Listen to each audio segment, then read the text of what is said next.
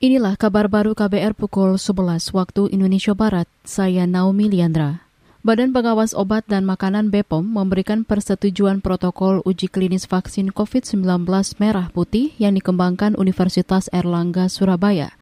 Vaksin berbasis virus yang tidak aktif ini bermitra dengan PT Biotis Pharmaceuticals. Kepala BPOM Penny Kalukito dalam keterangan persnya menyebut dengan pemberian PPUK maka vaksin merah putih sudah dapat dilakukan uji klinis pada manusia.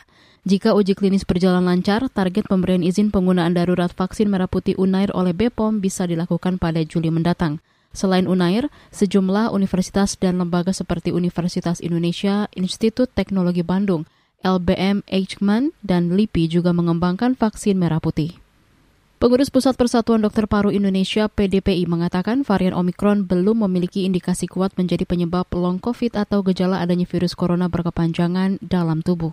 Menurut Ketua Pokja Infeksi Pengurus Pusat PDPI Erlina Burhan, varian Omikron lebih kompleks lantaran memiliki banyak gejala ketimbang varian Delta.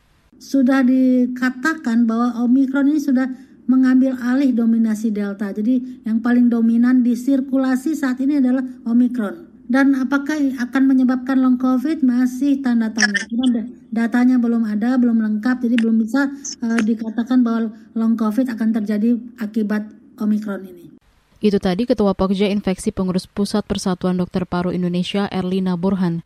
Sebelumnya, bekas Direktur Penyakit Menular WHO Asia Tenggara Chandra Yoga Aditama mengatakan belum ada penelitian yang menjelaskan mengenai pasien yang terinfeksi varian Omikron mengalami long COVID.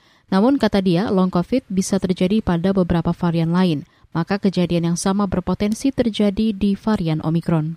Pemerintah Cina menerapkan penutupan wilayah atau lockdown di kota Baise yang terletak di barat daya dekat perbatasan Vietnam. Dikutip dari Reuters, penutupan itu dilakukan menyusul adanya lonjakan kasus COVID-19.